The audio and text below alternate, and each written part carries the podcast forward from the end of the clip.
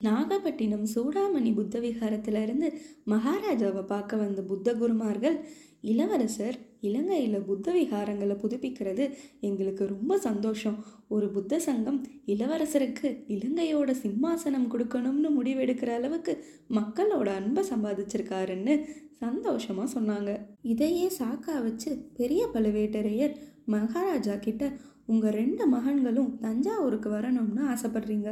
ஆனால் உங்கள் மாமனார் மலையமான் ஆதித்த கரிகாலனை காஞ்சியிலிருந்து போக விட மாட்டேங்கிறாரு. கொடும்பாலூர் பெரியவேலர் அருள்மொழியை இலங்கையிலிருந்து போக விட மாட்டேங்கிறாரு.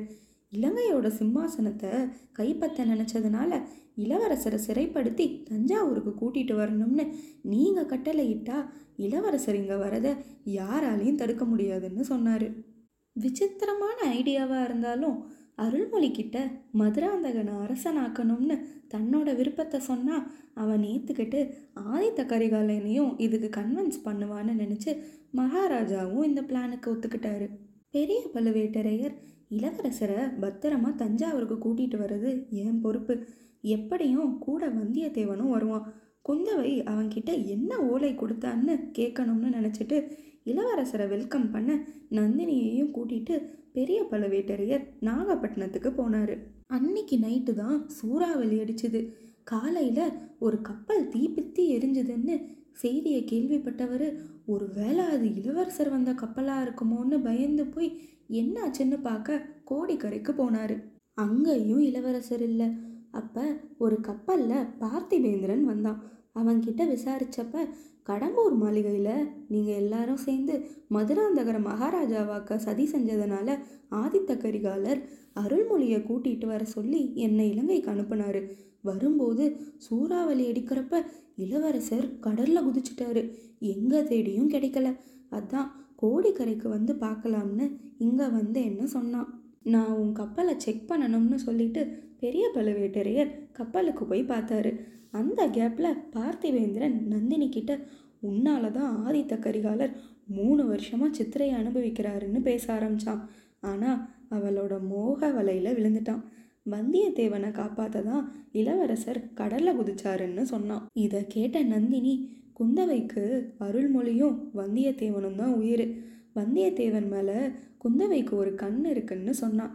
இதை கேட்ட பார்த்திபேந்திரன் சீ இளைய பிராட்டிக்கு அந்த அதிக பிரசங்கி மேலேயா காதல் வரும்னு சொல்லிட்டு ஆமாம் நீ எதுக்காக இந்த கிழவனை போய் கல்யாணம் பண்ணிக்கிட்டேன்னு? கேட்டான். அதுக்கு நந்தினி எனக்கு சின்ன வயசாக இருக்கும்போது குந்தவை நான் அரச குல குழந்தைகளோட விளையாட எனக்கு தகுதி இல்லைன்னு சொல்லிட்டா.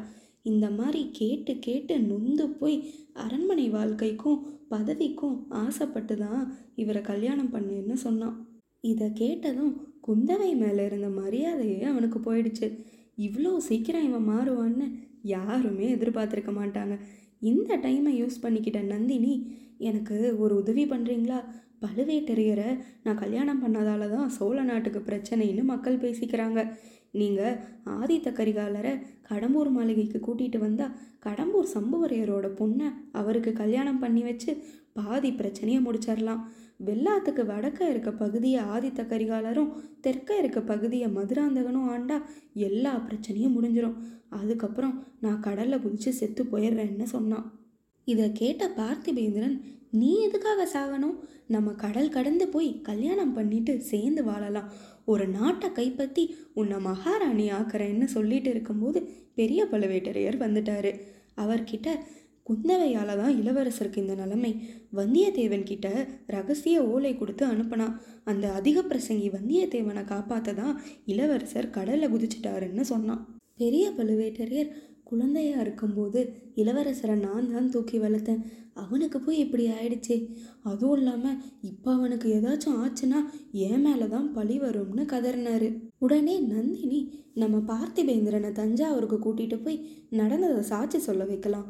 எதுக்கும் ஒரு நாள் வெயிட் பண்ணி பார்க்கலாம். இளவரசர் கட்டையை பிடிச்சிட்டு தப்பிச்சு வர வாய்ப்பு இருக்குதானேன்னு சொன்னான்.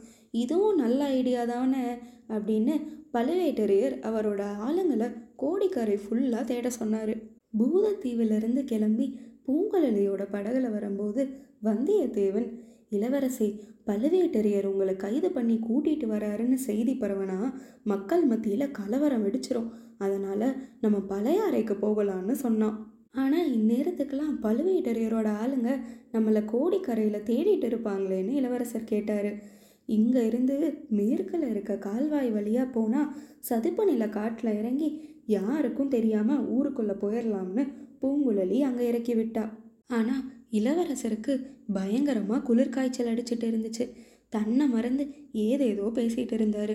பூங்குழலி ஊரில் என்ன நிலவரம்னு பார்க்க கோயிலுக்கு போனப்ப அவளோட அண்ணியும் நந்தினியும் ரவிதாசனோட பேசிட்டு இருந்தாங்க. பூங்குழலியோட அண்ணி ராக்கம்மா நந்தினி கிட்ட போய் உங்களை பார்த்தா இலங்கையில் இருக்க ஊமை பெண் மாதிரியே இருக்கே. ஆனால் அவள் சோழ நாட்டு பெண். நீங்கள் பாண்டிய நாட்டில் பிறந்தவங்க. நானும் பாண்டிய நாட்டில் தான் பிறந்தேன். உங்கள் ஆளுங்க ரெண்டு பேர் இலங்கைக்கு போகிறதுக்கு என் கணவன் தான் படகோட்டிட்டு போனார். அவங்க ரெண்டு பேரும் திரும்பி வந்துட்டாங்க. ஆனால் அவர் இன்னும் வீட்டுக்கு வரல. அப்புறம் மந்திரவாதி ரவிதாசன் உங்களை பார்க்கணுன்னு கோயிலுக்கு கூட்டிகிட்டு வர சொன்னாருன்னு சொல்லி நந்தினியை கோயிலுக்கு கூட்டிகிட்டு போனான் ரவிதாசன் நந்தினி கிட்ட தீப்பிடிச்சு எரிஞ்ச கப்பல்ல இருந்தும் சூறாவளியில இருந்தும் வந்தியத்தேவனும் இளவரசரும் தப்பிக்க வாய்ப்பே இல்லைன்னு சொன்னான். அப்போ ராக்கம்மா வந்தியத்தேவனை இலங்கையில் விடுறதுக்கு படகு ஓட்டிட்டு போன பூங்குழலி இன்னும் வீட்டுக்கு திரும்ப வரல. அவள் கண்ணில் பட்டிருந்தா கண்டிப்பாக காப்பாற்றிருப்பாள் கொஞ்ச நேரத்துக்கு முன்னாடி ஒரு படகு சதுப்பு நில காட்டுக்கு போனதை நான் பார்த்தேன். ஒருவேளை அதில் அவங்க இருக்க வாய்ப்பு இருக்குன்னு சொன்னான். இது எல்லாத்தையும் மறைஞ்சிருந்து ஒட்டு கேட்ட பூங்குழலி இளவரசரை இறக்கி விட்ட இடத்துக்கு ஓட ஆரம்பிச்சிட்டா. வழியில் சேந்தனமுதன் வந்து உன்னை யாரோ ஃபாலோ பண்ணுறாங்கன்னு சொன்னான். யாருன்னு பார்த்தா ரவிதாசன். அவனை பார்த்துட்டு பூங்குழலி இன்னும் வேகமாவோட பின்னாடியே துரத்திட்டு போன ரவிதாசன் புதைக்கோழிக்குள்ளே விழுந்துட்டான். சேந்தனமுதன் பூங்குழலி கிட்ட ஒரு சேஃப்டிக்கு நீங்கள் வந்த படகை கால்வாயிலேயே மூழ்கடிச்சிட்டு வந்தியத்தேவனையும் இளவரசரையும் மறைஞ்சிருக்க மண்டபத்துக்கு கூட்டிகிட்டு போனேன்னு சொன்னான். அங்கே போன பூங்குழலி நம்ம இங்கே இருக்கிறது பாதுகாப்பு இல்லைன்னு சொன்னான். சேந்தனமுதன் வந்தியத்தேவன் கிட்ட சிறையிலிருந்து விடுதலையான என்ன? இளைய பிராட்டி கோடிக்கரைக்கு போய் உங்களை பார்க்க சொன்னாங்க. தஞ்சாவூரில் ஆபத்து அதிகமாக இருக்கிறதுனால இளவரசரை நாகப்பட்டினம் சூடாமணி விகாரத்துக்கு உங்களை கூட்டிகிட்டு போக சொன்னாங்கன்னு செய்தி சொன்னான். இதை கேட்ட வந்தியத்தேவன் இதுவும் நல்ல யோசனை தான். அங்கே போனால் இளவரசரோட காய்ச்சலை புத்த பிச்சுக்கள் குணப்படுத்திடுவாங்க நீயும் பூங்குழலியும் இந்த படகை எடுத்துட்டு கால்வாய் வழியாக நாகப்பட்டினத்துக்கு போங்க. நான் காலையில் பழையாறைக்கு போய் இளைய பிராட்டிக்கிட்ட நடந்ததை சொல்லணும்னு சொன்னான். இளவரசரை படகுல ஏற்றிட்டு பூங்குழலி அந்த ரவிதாசனை காப்பாற்றியிருக்கலாமோன்னு நினச்சி திரும்ப கொஞ்ச தூரம் வந்தா. அப்போ ராக்கம்மாவும் ரவிதாசனும் புதிரக்குள்ளே மறைஞ்சிட்டு பூங்குழலியை பார்த்துட்டு இருந்தாங்க. நிலைமையை சமாளிக்க வந்தியத்தேவன் ஒரு கதையை அடிச்சு விட்டான். நான் இளவரசர் ஆதித்த கரிகாலனுக்கு வேலை செய்கிறேன் அவருக்கு எதிராக அருள்மொழி இலங்கை சிம்மாசனத்தை கைப்பற்ற நினச்சதுனால அவரை நான் கொன்னுட்டேன். நீ ரவிதாசனை கொண்டு இருக்க. இதை நந்தினி கிட்ட சொன்னா உன் நிலைமை என்ன ஆகும் தெரியுமா? நீ பண்ண கொலைக்கும் நான் பண்ண கொலைக்கும் சரியா போச்சு. இங்க இருந்தா பழுவேட்டரையர்கிட்ட நான் இளவரசரை கொன்னதை பத்தி சொல்லிடுவேன் உன் மாமன் மகன் சேந்தனமுதன் கூட நீ இலங்கைக்கு போயிரு. இனி இந்த பக்கமே வரக்கூடாதுன்னு சொன்னான். பூங்குழலியும் கிளம்பிட்டா. பூங்குழலி போனதும் ரவிதாசன் பேய் மாதிரி பயங்கரமா சிரிச்சான். வந்தியத்தேவனும் பயந்த மாதிரியே நடிச்சிட்டு ஓடிட்டான். மறுநாள் காலையில் நாகப்பட்டினத்துக்கு போனப்ப கடலில் குதிச்ச இளவரசர் திரும்பி வரலன்னு செய்தி பரவி ஊரே சோகமாக இருந்துச்சு. சேந்தன முதன் சூடாமணி விகாரத்துக்கு போய் நோயாளியை குணப்படுத்தணும்னு சொல்லி ஒரு புத்த பிக்ஷுவை கூட்டிகிட்டு வந்தான்.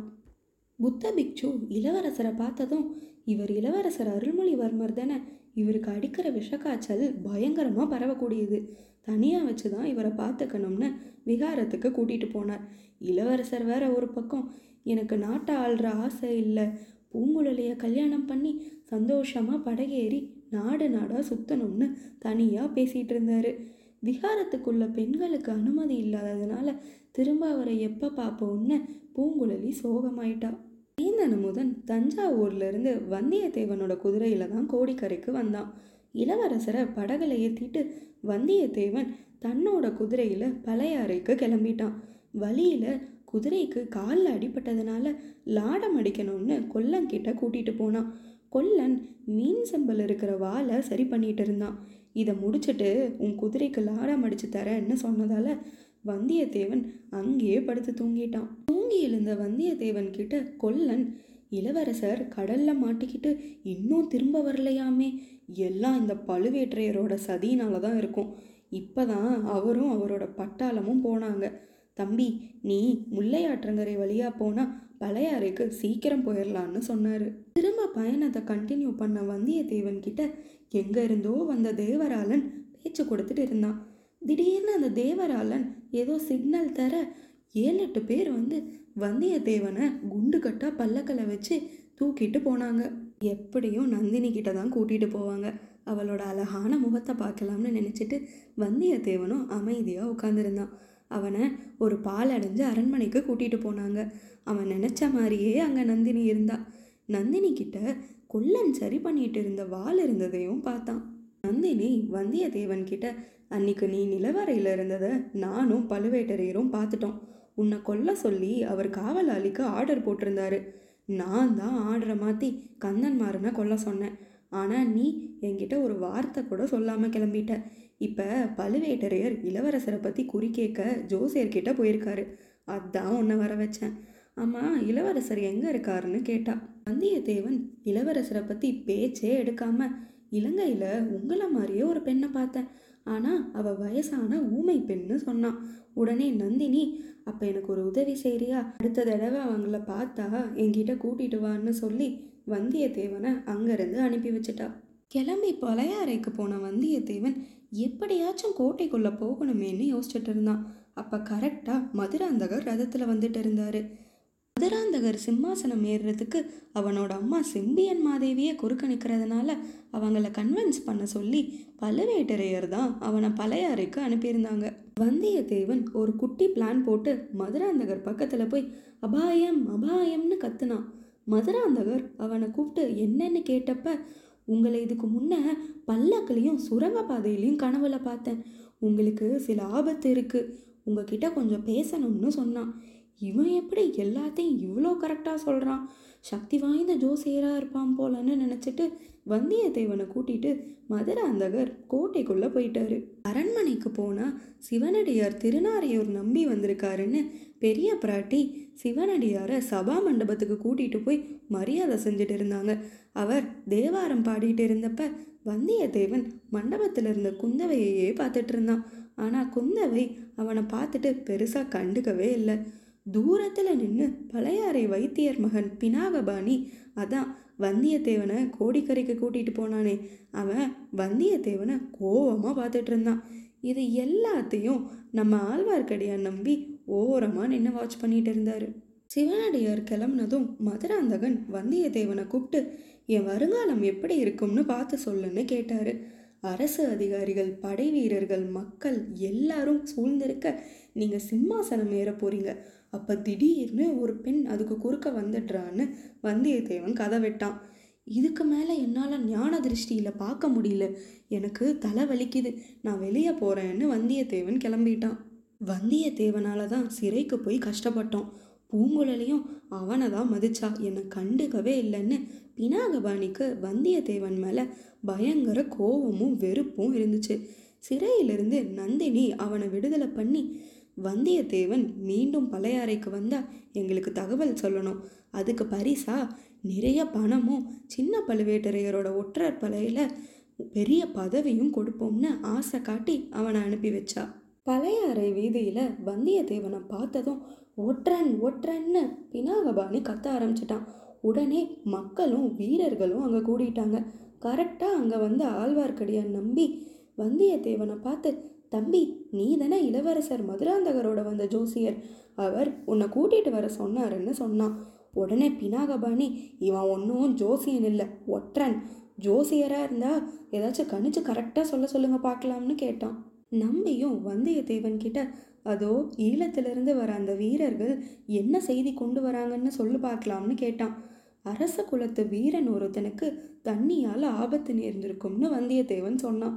அந்த வீரர்கள் இளவரசர் அருள்மொழிவர்மர் கடல்ல மூழ்கிட்டாரு. எங்க தேடியும் கிடைக்கலன்னு சொன்னாங்க. இப்போ நம்புறீங்களான்னு சொல்லி நம்பி வந்தியத்தேவனை கூட்டிட்டு போயிட்டான். மக்கள்லாம் இந்த செய்தியை கேட்டு ரொம்ப சோகமாயிட்டாங்க. மதுராந்தகர் பெரிய பிராட்டிக்கிட்ட போய் அந்த ஆண்டிக்கு கொடுக்குற மரியாதை கூட எனக்கு இங்கே யாரும் கொடுக்கல. எனக்கு வர வேண்டிய சோழ சிம்மாசனமும் வரவிடாமல் தடுக்கிறீங்கன்னு கோவமாக கேட்டான். பெரிய பிராட்டி மதுராந்தகா நீ பிறக்கிறதுக்கு முன்னாடி நடந்த சில விஷயங்களை சொல்கிறேன் பொறுமையாக கேளு. நான் மலைப்பாடியில் தொன்மையான மலவரையர் குலத்தில் பிறந்தேன்.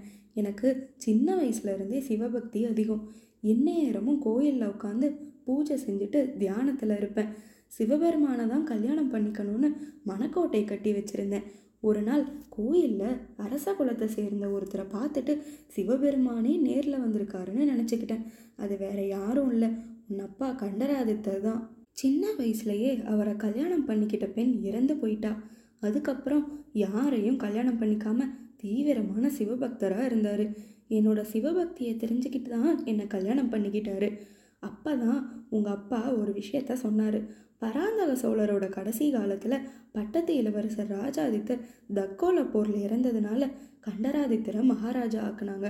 ஆனால் ராஜ்யத்து மேலே ஆசை இல்லாத கண்டராதித்தர் சிவபக்தியிலேயே இருந்ததுனால ராஜ்ய விஷயங்களை தம்பி அரிஞ்சய சோழர் தான் பார்த்துக்கிட்டாரு அரிஞ்சயரோட மகன் சுந்தர சோழன் மேலே பராந்தக மகாராஜாவுக்கு நிறைய பாசம் இருந்ததுனால கண்டராதித்தருக்கு அப்புறம் சுந்தர சோழனும் அவரோட சந்ததியும் தான் ஆட்சி செய்யணும்னு பராந்தக சோழர் உன் அப்பா கிட்ட சொல்லியிருந்தாராம். உன் அப்பா என்கிட்ட நமக்கு நமக்குன்னு குழந்தை வேணாம்.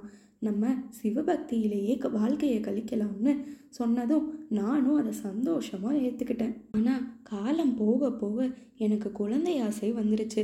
அதனால தான் கல்யாணமாகி ரொம்ப காலம் கழிச்சு நீ பிறந்த உன் அப்பா இறக்கும்போது என்கிட்ட ஒரு சத்தியம் வாங்கினாரு. உன்னை ராஜ்யத்திலிருந்து விலக்கி சிவபக்தியில் ஈடுபடுத்தணும்னு சொன்னாருன்னு ஃப்ளாஷ்பேக்கை சொல்லி முடிச்சாங்க. இதை கேட்டு பயங்கரமாக டென்ஷன் ஆன மதுராந்தகன் இப்படிலாம் ஒரு சம்பவம் நடந்ததுக்கு என்ன சாட்சி இருக்குது ஒரு அம்மானா தன் குழந்தையோட உரிமைகளுக்கு போராடணும். ஆனால் நீங்கள் என்னோட உரிமையை பறிக்க பார்க்குறீங்க நீ எல்லாம் ஒரு தாயான்னு கேட்டான். பெரிய பிராட்டி சரி நீ என்ன விட்டுரு. சோழ நாட்டோட வடக்கு படையோட தலைமை ஆதித்த கரிகாலன் கிட்ட இருக்கு. தெற்கு படை கொடும்பாலூர் வேளார்கிட்ட இருக்குது இருக்கு. நாட்டு மக்கள் எல்லாம் சுந்தர சோழரோட மகன்களுக்கு தான் ஆதரவாக இருக்காங்க. இப்படி இருக்கும்போது எப்படி உன்னால் சிம்மாசனம் ஏற முடியும்? சுந்தர சோழரோட மகன்களால் உன் உயிருக்கே ஆபத்து வந்தாலும் வந்துடும்னு சொன்னாங்க. இதை கேட்ட மதுராந்தகர் பழுவேட்டரையரும் குறுநில மன்னர்களும் எனக்கு உதவுறதா சத்தியம் பண்ணியிருக்காங்கன்னு சொல்லிட்டு இருக்கும்போது வெளியே ஒரே அழுக சத்தம். இந்த பக்கம் ஆழ்வார்க்கடியான் நம்பி வந்தியத்தேவனை ஓடையில் இருக்க ஒரு படகுக்கு கூட்டிட்டு போய் விட்டான். படகுல இருந்த குந்தவை கிட்ட வந்தியத்தேவன் இளவரசரை சூடாமணி விகாரத்துக்கு பூங்குழலி கூட அனுப்பியிருக்கேன். அவருக்கு பயங்கரமா ஜுரம்னு சொல்லிட்டு இருந்தான். இளவரசர் கடல்ல மூழ்கிட்டாருன்னு ஊருக்குள்ள பரவன செய்தியை கேட்ட வானதி நானும் தண்ணீர்ல மூழ்கி அவர் இருக்க இடத்துக்கே போயிடுறேன்னு ஓடையில குதிச்சிட்டா. நல்ல வேலையா இதை பார்த்த குந்தவையும் வந்தியத்தேவனும் வானதியை காப்பாத்திட்டாங்க. வானதி அரமயக்கத்தில் இளவரசரை கல்யாணம் பண்ணணும்னு உளறிட்டு இருந்ததை கேட்ட வந்தியத்தேவன் இதுக்கு இவ செத்தே போயிருக்கலாம். இளவரசரை கல்யாணம் பண்ணிக்க முடியாமல் இவ வேதனையில் தான் வாழணும்னு சொன்னான். வானதிக்கு அவன் சொன்னது நல்லா காதில் விழுந்தாலும் அவங்க பேசுகிறத கேட்கணும்னு மயங்கினபடியே நடிச்சா. ஆனால் டென்ஷன் ஆன குந்தவை இவளுக்கு என்ன குறை? அருள்மொழி மேலே எவ்வளோ அன்பு வச்சிருக்கா தெரியுமா? இவளை விட ஒரு நல்ல மனைவி என் தம்பிக்கு கிடைப்பாளான்னு சொன்னான். உடனே வந்தியத்தேவன் ஓடக்கார பெண் பூங்குழலி இருக்கா. அவ தான் இளவரசர் உயிரை காப்பாத்தினான். வானதியோட அன்பில் கூட ராஜி ஆசை கலந்திருக்கலாம். ஆனால் பூங்குழலிக்கு இளவரசர் மேலே புனிதமான காதல் இருக்கு. இளவரசருக்கும் அவளை தான் பிடிக்கும்னு சொன்னான். அப்புறம் இலங்கையில் ஒரு ஊமை பெண் இருந்தா பார்க்க நந்தினி மாதிரியே இருப்பாள் அவள் தான் நிறைய ஆபத்துலேருந்து இளவரசரை காப்பாற்றினான்னு நடந்ததெல்லாம் சொன்னான். குந்தவை அந்த விஷப்பாம்பு நந்தினி என் அக்காவாக இருந்துடக்கூடாதுன்னு நினச்சேன். ஆனால் அதுவே உண்மையாயிரும் போல. ராஜகுலத்தில் பிறந்தவங்க ராஜகுலத்தில் இருக்கிறவங்கள தான் கல்யாணம் பண்ணிக்கணும். அதை மீறினா இப்படிலாம் தான் பிரச்சனை வருங்கிறதுக்கு என் அப்பாவே ஒரு எடுத்துக்காட்டு. என் தம்பி அருள்மொழியை பல ஆபத்துலேருந்து நான் காப்பாற்றிருக்கேன் அந்த ஓடக்கார பெண்கிட்டேருந்து காப்பாற்றுறது காப்பாத்துறது எனக்கு ஒன்றும் பெரிய விஷயம் இல்லை. அரச குலத்தில் பிறந்தவர்களுக்கு காதல் அன்பு இதெல்லாம் சரிப்பட்டு வராது. இந்த காதலால் அவங்களுக்கும் பிரச்சனை வரும் ராஜ்யத்துக்கும் பிரச்சனை வரும்னு சொன்னான். வானதி இளவரசர் இன்னும் உயிரோட தான் இருக்கார். நல்ல வேளை நம்ம இன்னும் சாகலைன்னு மனசை தேத்திக்கிட்டா.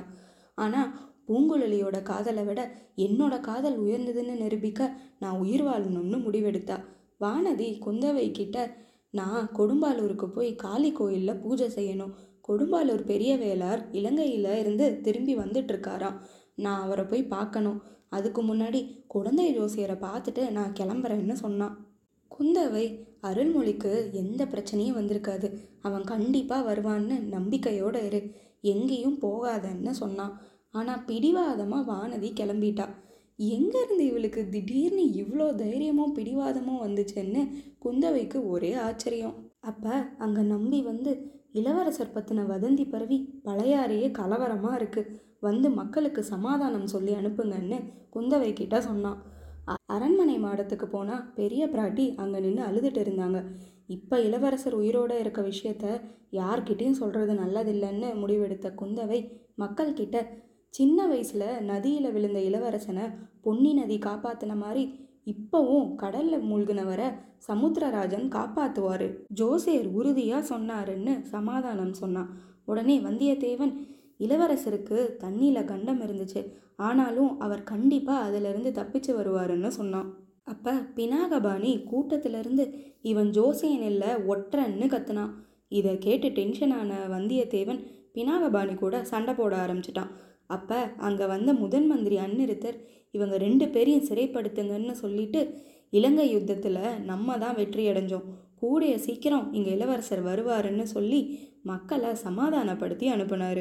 அன்னிருத்தர் பெரிய பிராட்டிக்கிட்ட போய் தனியாக பேசினார். மகாராஜா இப்போவே சிம்மாசனத்திலிருந்து விலகி மதுராந்தகருக்கு மகாராஜா பட்டம் கட்ட நினைக்கிறாரு. அதுக்கு உங்கள் சம்மதம் வாங்கிட்டு வர சொன்னார்னு கேட்டார். உடனே பெரிய பிராட்டி என்னோட கணவருக்கு செஞ்சு கொடுத்த சத்தியத்தை எப்படி என்னால் மீற முடியும்னு கேட்டாங்க. அந்நிறுத்தர் இளவரசர் பற்றின செய்தி உண்மையோ பொய்யோ? ஆனால் வதந்தி பரவி நாடு முழுக்க கலவரமாக இருக்குது இப்போ கொடும்பாளூர் வேளார் வேற இலங்கையிலிருந்து படையை திரட்டிட்டு தஞ்சாவூருக்கு வந்துட்டு இருக்காரு. விஷயம் தெரிஞ்சதுன்னா ஆதித்த கரிகாலனும் வடக்கில் இருக்க படையை திரட்டிட்டு வருவான். பழுவேட்டரையர் குறுநில மன்னர்களோட உதவியோட ரெடியாக இருக்காரு. உள்நாட்டு போர் நடந்தால் சோழ நாடே அழிஞ்சு போயிடும் அதனால் இப்போ இருக்க சூழ்நிலைக்கு மதுராந்தகரை மகா மகாராஜா ஆக்குறது தான் சரின்னு சொன்னார்.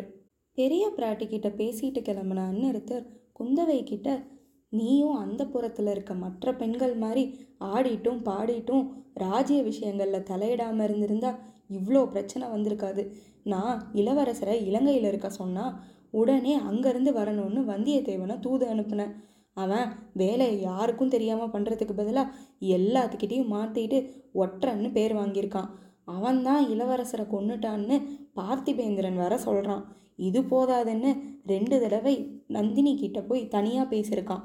ஏற்கனவே பழுவேட்டரையர் கந்தன்மாறன் பார்த்திபேந்திரன்னு எல்லாரும் நந்தினியோட மோக வலையில் விழுந்துட்டாங்க. இவனும் நந்தினியோட ஆளாக மாறியிருப்பானோன்னு எனக்கு சந்தேகமாக இருக்குன்னு சொன்னார். குந்தவை அவன் வேலையை செஞ்சு முடிச்ச விதத்தில் வேணா தப்பு இருக்கலாம். ஆனால் சுத்த வீரன். அப்படிலாம் அவன் நந்தினிக்கு ஆதரவாக கண்டிப்பாக மாற மாட்டான். அவனை விடுதலை பண்ணுங்கன்னு கேட்டுக்கிட்டான் அந்நிறுத்தரும் சரி நீ அவனை இவ்வளோ நம்புறதா இருந்தா அவனை விடுதலை பண்ணுறேன் ஆனால் வந்தியத்தேவன் காஞ்சியில் இருக்க ஆதித்த கரிகாலனுக்கு தூது அனுப்பணும். ஆதித்தனை சம்புவரையர் மாளிகைக்கு வர வச்சு சம்புவரையர் மகளை கல்யாணம் பண்ணி நாட்டை ரெண்டாக பிரித்து வடதேசம் ஆதித்த கரிகாலனுக்கும் தென்தேசம் மதுராந்தகனுக்கும்னு சமாதானம் பேசணும்னு முடிவு பண்ணியிருக்காங்களாம். அதனால் ஆதித்த கரிகாலனை காஞ்சியிலிருந்து வட வரவிடாமல் தடுக்கணும். அப்படியே கடம்பூர் வந்துட்டாலும் அவருக்கு ஆபத்து வராமல் பார்த்துக்கணும்னு சொன்னார். கூடவே இந்த வந்தியத்தேவனுக்கு வேகம் இருக்கிற மாதிரி விவேகம் இல்லை. அதனால் என்னோட சீடன் நம்பியும் கூட போகட்டும்னு சொன்னார். சிறையிலிருந்து வந்தியத்தேவனை விடுதலை பண்ண குந்தவை இந்த சிறையிலேருந்து தான் நான் உங்களுக்கு விடுதலை தரேன். என் இதயத்திலிருந்து என்றைக்கும் உங்களுக்கு விடுதலை கிடையாதுன்னு சொன்னான். வந்தியத்தேவன் நீங்கள் சோழ நாட்டு மகாராஜாவோட பொண்ணு. நானும் அரச குலத்தில் பிறந்திருந்தாலும் ராஜ்யம் இல்லாத வீரன். நான் எப்படி உங்கள் மேலே ஆசைப்பட முடியும்? இது சரின்னா பூங்குழலியோட காதலும் சரிதானேன்னு கேட்டான். இதுக்கு குந்தவை அருள்மொழி நாட்டை பிறந்தவன். அதனால் சில விஷயங்கள் அவன் தியாகம் செஞ்சு தான் ஆகணும்னு சொல்லிட்டு அந்நிறுத்தர் உனக்கு ஒரு முக்கியமான வேலையை கொடுத்துருக்காரு. கூட நம்பியும் வருவான். நீங்கள் ரெண்டு பேரும் உடனே காஞ்சிக்கு போய் ஆதித்த கரிகாலனை கடம்பூருக்கு போக விடாமல் தடுக்கணும். அப்படியே கடம்பூருக்கு போயிட்டாலும் ஆதித்த கரிகாலனும் நந்தினியும் சந்திக்காதபடி தடுக்கணும். ஆதித்த கரிகாலன் கிட்ட நந்தினி யாருன்ற உண்மையை சொல்லிடுன்னு சொன்னாங்க. வந்தியத்தேவன் அன்னருத்தரோட ஓலையை வாங்கிட்டு நம்பி கூட கிளம்பிட்டான். போகும்போது தம்பி என்னால் மெதுவாக தான் நடக்க முடியும். நீ குதிரையில் போயிட்டுருக்க. அதனால் நீ முன்னாடி போ. நாளைக்கு காலையில் கொள்ளிடக்கரையிலேருந்து சேர்ந்து போகலாம்னு நம்பி சொன்னான். வேற ஏதோ வேலை இருக்கிறதுனால தான் நம்பி நம்மளை கழட்டி விட்டுறான்னு நினச்சிட்டு வந்தியத்தேவனும் கிளம்பிட்டான். அப்படியே போகிற வழியில் குழந்தை ஜோசியர் வீட்டுக்கு போய் நீங்கள் சொன்ன பாதி ஜோசியம்தான் பளிச்சதுன்னு பேசிகிட்டு இருந்தான். அப்போ திடீர்னு வானதி உள்ளே வந்து வந்தியத்தேவனை பார்த்து உங்கள் குதிரை வெளியே நிற்கிறத பார்த்தேன். உங்களை பார்க்க தான் வந்தேன். நான் நாகப்பட்டினத்தில் இருக்க சூடாமணி விஹாரத்துக்கு போய் தீட்சை வாங்கி புத்த பிக்ஷணி ஆகலாம்னு இருக்கேன். நீங்கள் பாதுகாப்புக்கு கூட வரீங்களான்னு கேட்டா. வந்தியத்தேவன் குந்தவை கிட்ட பேசினதை இவ கேட்டிருக்கா போலன்னு நினச்சிட்டு நான் வேற ஒரு முக்கியமான வேலையாக போயிட்டுருக்கேன். மன்னிச்சிருங்கன்னு சொன்னான்.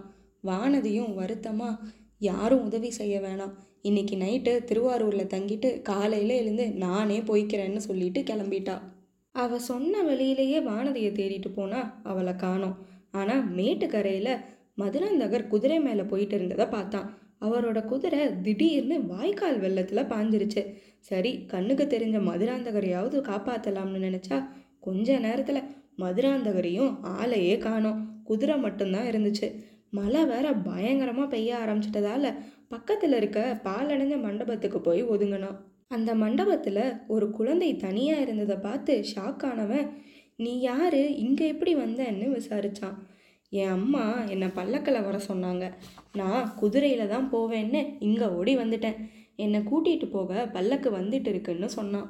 அப்போ ஒரு பெண் ஓடி வந்து என்ன பாண்டியா இப்படி ஓடி வந்துட்டியேன்னு குழந்தைய தூக்குனான். பின்னாடியே பல்லக்க தூக்கிட்டு ரவிதாசன் தேவராளன் சோம்பன் சாம்பவன் இடுமன்காரின்னு ஒரு இருபது முப்பது பேர் சக்கரவர்த்தி சக்கரவர்த்தின்னு கத்திட்டே ஓடி வந்தாங்க. ரவிதாசன் வந்தியத்தேவனை பார்த்ததும் எங்கள் உண்மையெல்லாம் கொஞ்சம் கொஞ்சமாக உனக்கு தெரிஞ்சிட்டே வருது. ஒழுங்காக எங்கள் கூட வந்துருன்னு இழுத்துட்டு போயிட்டான். வந்தியத்தேவனை ஒரு காட்டுக்கு வெளியே நிற்க வச்சுட்டு மற்ற பட்டாளம் மட்டும் காட்டுக்குள்ளே போச்சு. அந்த இடத்துக்கு நந்தினி போனதையும் வந்தியத்தேவன் பார்த்தான். ஆனால் வேற எதையும் பார்க்கவோ கேட்கவோ முடியலை. நந்தினி அங்கே போனதும் குழந்தை ஓடி போய் அம்மா நீங்கள் ஏன் என் கூடவே இருக்க மாட்டேங்கிறீங்கன்னு கேட்டான். நந்தினி உன் அப்பாவோட ஆசையை நிறைவேற்றணும். அவரோட இறப்புக்கு பழி வாங்கணும்னு சொல்லிட்டு அவனை ஒரு சிம்மாசனத்தில் உட்கார வச்சு பக்கத்தில் பாண்டிய குலத்தோட வீரவாளையும் வச்சா. நந்தினி எல்லாத்துக்கிட்டேயும் சோழ நாட்டில் உள்நாட்டு போர் வர அளவுக்கு பிரச்சனையை கிளப்பி விட்டுருக்கேன். ஆனால் அது ஆரம்பிக்கிறதுக்குள்ள நம்ம சபதத்தை முடிச்சாகணும். அப்போ தான் சோழ நாட்டில் சண்டையே முடிவுக்கு வராது. சோழ சாம்ராஜ்யமே சர்வநாசம் அடைஞ்சிரும்னு சொன்னான். ரவிதாசன் இந்த வாளை எடுத்து குழந்தை யார்கிட்ட தருதோ அவங்க தான் சபதத்தை நிறைவேற்றணும் மற்றவங்கெல்லாம் அந்த நபருக்கு உதவியாக இருக்கணும். சக்கரவர்த்திக்கு சரியான வயசு வர வர அந்த நபர் வைக்கிறது தான் சட்டம்னு சொன்னான். குழந்தை வாளை எடுத்து நந்தினி கையில் கொடுத்துருச்சு.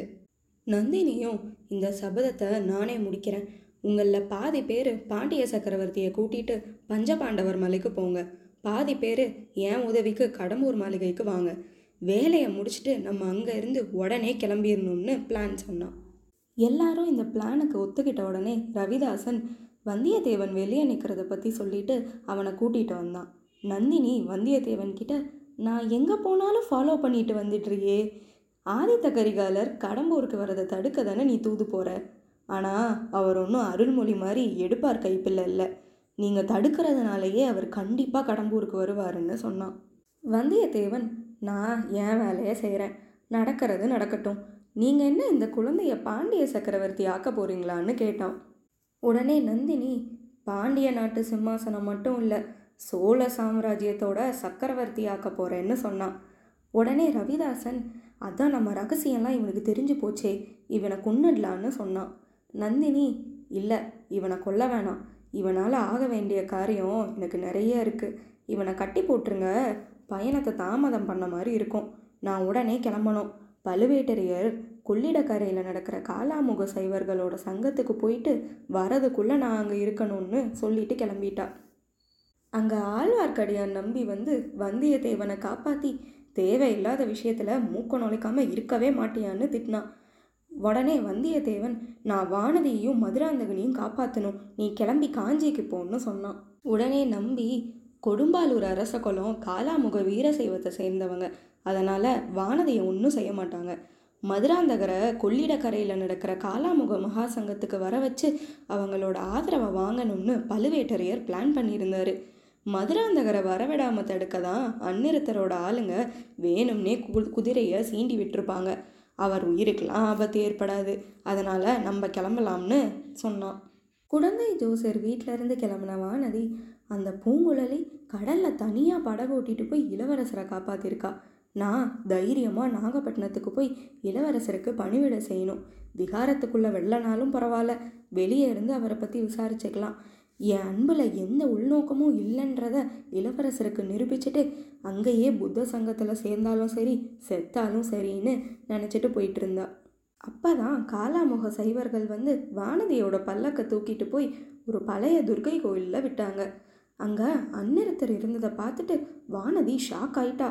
அந்நிறுத்தர் ராஜ்ய ரகசியத்தை தெரிஞ்சுக்கிட்ட ஒரு பெண் நாகப்பட்டினம் சாலையில் போகிறதா கேள்விப்பட்டேன். ஆனால் அது நீயா இருப்பேன்னு நான் எதிர்பார்க்கல. நீ நாகப்பட்டினத்துக்கு இளவரசரை பார்க்க தானே போகிற அவர் எங்கே மறைஞ்சிருக்காருன்னு ஒழுங்காக சொல்லிடு. உன் அப்பா என்னோட ஃப்ரெண்டு தான். ஆனால் ராஜ்ய விஷயத்தில் அதெல்லாம் பார்க்க மாட்டேன். உன் உன் உண்மையை சொல்லலைனா? அதோ அந்த யானையால் உனக்கு மரணம் நிச்சயம்னு சொன்னார். வானதி நீங்கள் என்னை கொன்னாலும் பரவாயில்ல. நான் எதுவும் சொல்ல மாட்டேன்னு தைரியமாக சொன்னான். யானை வந்து அவளை தும்பிக்கையால் தூக்கியும் அவள் வாயவே திறக்கலை. கொஞ்ச நேரத்தில் மயங்கி விழுந்துட்டா. மயக்கம் தெளிஞ்சு பார்த்தா அவள் யானையில் குந்தவை கூட போயிட்டு இருந்தா குந்தவை நம்ம பழையாறையிலேருந்து கிளம்புனதுலேருந்து நீ தூக்கத்தில் கெட்ட கனவு கண்டிருக்க போல. நாகப்பட்டினம் முதல் மந்திரி அது இதுன்னு உளறிட்டு இருக்கன்னு சொன்னாங்க. தான் கண்டது கனவா இல்லை குந்தவையும் அந்நிறுத்தரும் சேர்ந்துட்டு ஏதோ சூழ்ச்சி பண்ணுறாங்களான்னு யோசிச்ச வானதி இப்போ நம்ம எங்கே போயிட்டுருக்கோம்னு கேட்டா குந்தவை நாகப்பட்டினத்துக்கு பக்கத்தில் இருக்க ஆனைமங்கலத்துக்கு போயிட்டுருக்கோம். கடலில் மூழ்கின அருள்மொழியை தேடும் பணி எப்படி போயிட்டுருக்குன்னு பார்க்கணும்னு சொன்னான்.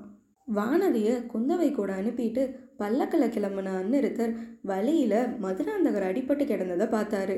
மதுராந்தகர் அந்நிறுத்தர்கிட்ட சாயங்காலம் நதிக்கரையோரமாக தனியாக குதிரையில் போயிட்டு இருந்தேன் அப்போ இடியும் மின்னலுமா இருந்ததுனால குதிரை மிரண்டு ஓட ஆரம்பிச்சிருச்சு. நான் மரக்கிளையில் சிக்கி கீழே விழுந்துட்டேன். காலே ஒடிஞ்சு போச்சு. நடக்கவே முடியலன்னு புலம்புனாரு. அந்நிறுத்தர் அவரை கூட்டிகிட்டு போய் நாதன் கோவிலில் இருக்க தன்னோட மாளிகையில் தங்க வச்சு குதிரை மேலே போகிறதுக்கு சரியான பயிற்சி இருக்கணும். அதனால் நீங்கள் கடம்பூர் மாளிகைக்கு போன மாதிரி பழுவூர் இளையராணி நந்தினியோட பல்லக்கில் போகிறது தான் உங்களுக்கு நல்லது. ஆனால் உங்களுக்கு சிம்மாசனம் ஏறுற ஆசை இருந்தால் அதை டைரெக்டாக மகாராஜா சுந்தர சோழர்கிட்ட கேளுங்க. அதை விட்டுட்டு ரகசியமாக சதி செய்யாதீங்கன்னு சொன்னார். இதெல்லாம் இவருக்கு எப்படி தெரிஞ்சதுன்னு ஷாக்கான மதுராந்தகர் சின்ன வயசுலேருந்தே எனக்கு நீங்கள் எத்தனையோ கெட்டது செஞ்சிட்டீங்க. என் அம்மா கர்ப்பமாக இருக்கும்போதே என்னை கொல்ல நினச்சிங்க. ஆனால் பெண் குழந்தை பிறந்ததால் கோயில் பட்டர்கிட்ட கொடுத்து வளர்க்க சொன்னீங்க. ஆனால் கொஞ்ச நேரத்தில் நானும் பிறப்பேன்னு நீங்கள் எதிர்பார்க்கல. நான் சிம்மாசனம் ஏறக்கூடாதுன்னு சின்ன வயசுலேருந்தே என்னை சிவபக்தராக வளர்க்க சொன்னீங்க. ஆனால் இன்னைக்கு நீங்கள் என்னை காப்பாற்றினதுனால இது எல்லாத்தையும் மன்னிச்சிடுறேன். நீங்கள் என் கட்சியில் சேர்ந்துட்டீங்கன்னா நான் மகாராஜா ஆனதுக்கப்புறம் உங்களையே முதன் மந்திரி ஆக்கிறேன்னு சொன்னான். இவனுக்கு எப்படி இவ்வளோ உண்மை தெரிஞ்சதுன்னு அந்நேரத்திற்கு ஆச்சரியமாக இருந்துச்சு. இளவரசர் அருள்மொழிக்கு பயங்கரமாக காய்ச்சல் அடித்ததுனால மூணு நாளாக சுயநினைவே இல்லாமல் இருந்தார். நாலாவது நாள் காய்ச்சல் சரியாக போய் கண் முழிச்சவர் புத்த பிக்ஷு கிட்ட என்னை குணப்படுத்தினதுக்கு ரொம்ப நன்றி. என் அப்பா என்னை தஞ்சாவூருக்கு வர சொல்லியிருக்காரு. நான் உடனே போகணும்னு சொன்னார். புத்த பிக்ஷு காய்ச்சல் கொஞ்சம் சரியானதும் உடம்பு நல்லா இருக்கிற மாதிரி தான் தெரியும். ஆனால் அசால்ட்டாக விட்டுட்டு ரெண்டாவது வாட்டி காய்ச்சல் வந்துச்சுன்னா உயிருக்கே ஆபத்தாயிரும். அதுவும் இல்லாமல் நீங்கள் கடலில் மூழ்கி போயிட்டீங்கன்னு நாடு முழுக்க செய்தி பரவியிருக்கு. நீங்கள் இங்கே இருக்கிறது யாருக்கும் தெரியாது. கோடிக்கரையிலேருந்து உங்களை கூட்டிகிட்டு வந்த ரெண்டு பேரும் உங்களுக்காக வெளியே வெயிட் பண்ணிட்டு இருக்காங்கன்னு சொன்னார். வெளியே போய் சேந்தன் அமுதனும் பூங்குழலியும் இருக்கிறத பார்த்துட்டு இளவரசருக்கு சந்தோஷமாக இருந்துச்சு. உங்களை பார்க்க இளைய பிராட்டி ஆனைமங்கலத்துக்கு வந்திருக்காங்க. இப்போ நந்தி மண்டபத்தில் உங்களுக்காக வெயிட் பண்ணிட்டு இருக்காங்கன்னு ரெண்டு பேரும் இளவரசரை அங்கே கூட்டிகிட்டு போனாங்க. வானதி மண்டபத்தில் இருந்த தூண் பின்னாடி நின்றுட்டு இளவரசரை பார்த்துட்டே இருந்தா. குந்தவையும் இளவரசரும் தனியாக பேசிகிட்டு இருந்தாங்க. குந்தவை தம்பி நீ இலங்கை சிம்மாசனத்தை ஏற்றுக்கிட்டு சுதந்திர அரசனா இருந்திருந்தா உன்னை சிறப்பிடிச்சிட்டு வர சொல்லி கட்டளை போட்டிருக்க முடியாது. ஏற்கனவே சோழ நாட்டை ரெண்டா பிரிக்க நந்தினி சதி பண்ணிட்டு இருக்கா அதனால நீயும் சுதந்திர அரசனா இருந்திருக்கலாம்னு சொன்னான். அருள்மொழி அக்கா தமிழகத்தை ஏற்கனவே சோழ நாடு சேர நாடு பாண்டிய நாடுன்னு பிரித்து வச்சுருக்காங்க. இதில் சோழ நாட்டையும் பிரிக்கிறது. என்னால் என்றைக்கும் ஏற்றுக்க முடியாது. அதுக்கு முழு ராஜ்யத்தையும் மதுராந்தகருக்கே கொடுத்துர்லாம். எனக்கு சோழ சிம்மாசனம்லாம் வேணாம்.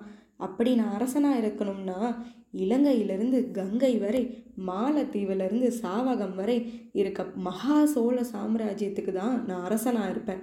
இலங்கை சின்ன நாடாக இருந்தாலும் அங்கே எவ்வளோ பெரிய பெரிய புத்த சிலைகளும் ஸ்தூபங்களையும் விகாரங்களையும் கட்டியிருக்காங்க. நானும் அதே மாதிரி சோழ நாட்டில் பெரிய பெரிய சிவன் கோயில்களை கட்டுவேன்னு சொன்னார். இதை கேட்ட குந்தவை என்ன மாதிரியே பெரிய பெரிய கனவு காண்றதுக்கு நீயாச்சும் இருக்கியே. என்னோட இந்த ஆசை ஆதித்த கரிகாலனால் நிறைவேறும்னு நினச்சேன். ஆனால் அவன் மாவீரனாக இருந்தாலும் மனசை கட்டுப்படுத்திக்கிற சக்தி அவன்கிட்ட இல்லை. என் ஆசை உன்னால் நிறைவேறணும்.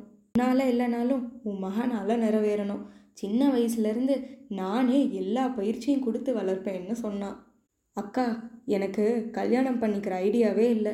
உன் ஃப்ரெண்டு யாருக்காச்சும் என்னை கல்யாணம் பண்ணிட்டு சிம்மாசனம் ஏறலான்னு தேவையில்லாத ஆசையை காட்டிடாதன்னு வானதியை ஓரக்கண்ணில் பார்த்துட்டே சொன்னார். அப்புறம் சின்ன வயசில் என்னை காவேரி நதியிலேருந்து காப்பாற்றின பெண்ணை நான் இலங்கையில் பார்த்தேன். அவங்க தான் என்னை பல ஆபத்துகள்லேருந்து காப்பாற்றினாங்க அப்புறம்தான் அவங்க நம்ம பெரியம்மான்ற உண்மையை தெரிஞ்சுக்கிட்டேன். ஆனால் வந்தியத்தேவன் அவங்களும் நந்தினியும் ஒரே மாதிரி இருக்கிறதா சொன்னான்னு இலங்கையில் நடந்த கதையெல்லாம் சொன்னார். குந்தவை பெரியம்மா இறந்துட்டாங்கன்னு நினச்சதா அப்பா கவலையாக இருக்காரு. உண்மையை சொல்லி பெரியம்மாவை அப்பா கிட்ட கூட்டிகிட்டு போகணும். அவங்க இருக்க வேண்டிய சிம்மாசனத்தில் இப்போ நம்ம அம்மா இருக்காங்க. ஆனால் அவங்க இலங்கை காட்டில் ஏதோ பைத்தியக்காரி மாதிரி சுற்றிட்டு இருக்காங்க. நந்தினி அவங்க பொண்ணாக தான் இருக்கணும். அரண்மனை வாழ்க்கை வாழ வேண்டியவ சின்ன வயசில் ஒரு அனாதை மாதிரி வாழ்ந்தா. நான் வேற அவள் அழகா பார்த்து பொறாமப்பட்டு உங்களை அவள் கூட பேசக்கூடாதுன்னு சொன்னேன். பெரிய பழுவேற்றையரை கல்யாணம் பண்ணிட்டு வந்தப்ப அவமானப்படுத்தினேன். அடுத்த வாட்டி அவளை பார்க்கும்போது மன்னிப்பு கேட்கணும். ஆனால் இப்போ அவள் சோழ நாட்டை பிரிக்க சதி செஞ்சிட்ருக்கா. அதுக்கு தான் வந்தியத்தேவனை ஆதித்த கரிகாலனுக்கு தூதனுப்பி ரெண்டு பேரையும் சந்திக்காதபடி தடுக்க சொல்லியிருக்கேருன்னு சொன்னான். நானே தஞ்சாவூர் வந்து அப்பா கிட்ட இலங்கையில் நடந்த விஷயத்த சொல்கிறேன்னு இளவரசர் சொன்னதுக்கு குந்தவை நீ கொஞ்ச நாளைக்கு பாதுகாப்பாக இங்கேயே இரு. ரெண்டு நாளில் நான் தஞ்சாவூர் போய் அப்பாவை பார்த்து எல்லா உண்மையையும் சொல்கிறேன் அதுக்கப்புறம் பிரச்சனை சரியானதுக்கு பிறகு நீ வான்னு சொல்லிட்டு தம்பி உன்கிட்ட இன்னொரு விஷயம் சொல்லணும். ஆதித்தன் தான் கல்யாணமே பண்ணிக்கல. நீயாச்சும் கல்யாணம் பண்ணிக்கோ. சோழ சாம்ராஜ்யத்துக்கு அடுத்த வாரிசு வேணும் இல்லைன்னு கேட்டா. இளவரசர் அப்படின்னா எனக்கு பிடிச்ச பெண்ணை தான் கல்யாணம் பண்ணிப்பேன்.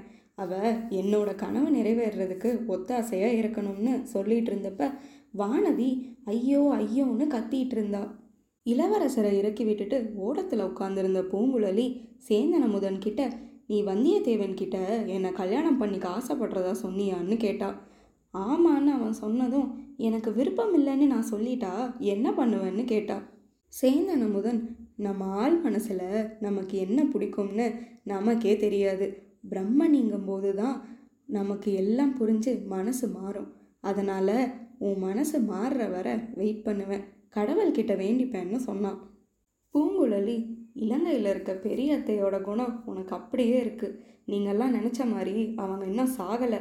அவங்கள காதலிச்சு ஏமாத்தினது இந்த சுந்தர சோழ மகாராஜா தான். ஆனால் அவரோட இன்னொரு மனைவிக்கு பிறந்த மகனை அத்தை காப்பாற்றிட்டு இருக்காங்க. என்னால் உங்களை மாதிரிலாம் இருக்க முடியாது. நானாக இருந்தால் காதலிச்சு ஏமாத்தினவனையும் கொன்னுட்டு எங்கள் காதலுக்கு குறுக்க வந்த பெண்ணையும் கொன்னிருப்பேன்னு சொல்லி ஆத்திரமா ஒரு கல்லை எடுத்து கரையில் நின்றுட்டு இருந்த காளமாடு மேலே வீசினான் அந்த மாடு படகுல இருந்த பூங்குழலியை ஒன்றும் பண்ண முடியாததுனால அங்கே இருந்த வானதியை துரத்த ஆரம்பிச்சிருச்சு. அதுக்கு தான் வானதி ஐயோன்னு கத்துனான் தப்பி ஓடி வந்து கால்வாயில் விழ போகிறவளை இளவரசர் தான் வந்து காப்பாத்தினாரு. இளவரசர் குந்தவை கிட்ட வீரம் மிகுந்த கொடும்பாலூர் குளத்தில் எப்படி இப்படி ஒரு பயந்தாங்குழி பெண் பிறந்தாலோன்னு சொல்லிட்டு இருந்தாரு. அப்போ வானதி இளவரசர் தான் எனக்கு நன்றி சொல்லணும். சின்ன வயசில் பொன்னி நதியிலேருந்தும் இப்போ இலங்கையில இருந்தும் பெண்கள் தான் இளவரசரை காப்பாற்றிட்டு இருக்காங்கன்னு பேர் வந்துச்சு.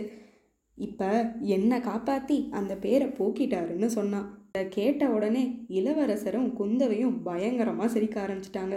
பூங்குழலி சேந்தன் முதன்கிட்ட அங்கே பாரு மூணு பைத்தியங்களும் எப்படி சிரிச்சிட்டு இருக்குன்னு சொல்லி சிரிக்க ஆரம்பிச்சிட்டா. இதை கேட்டு சேந்தன் அமுதனும் சிரிச்சிட்டு இருந்தான்.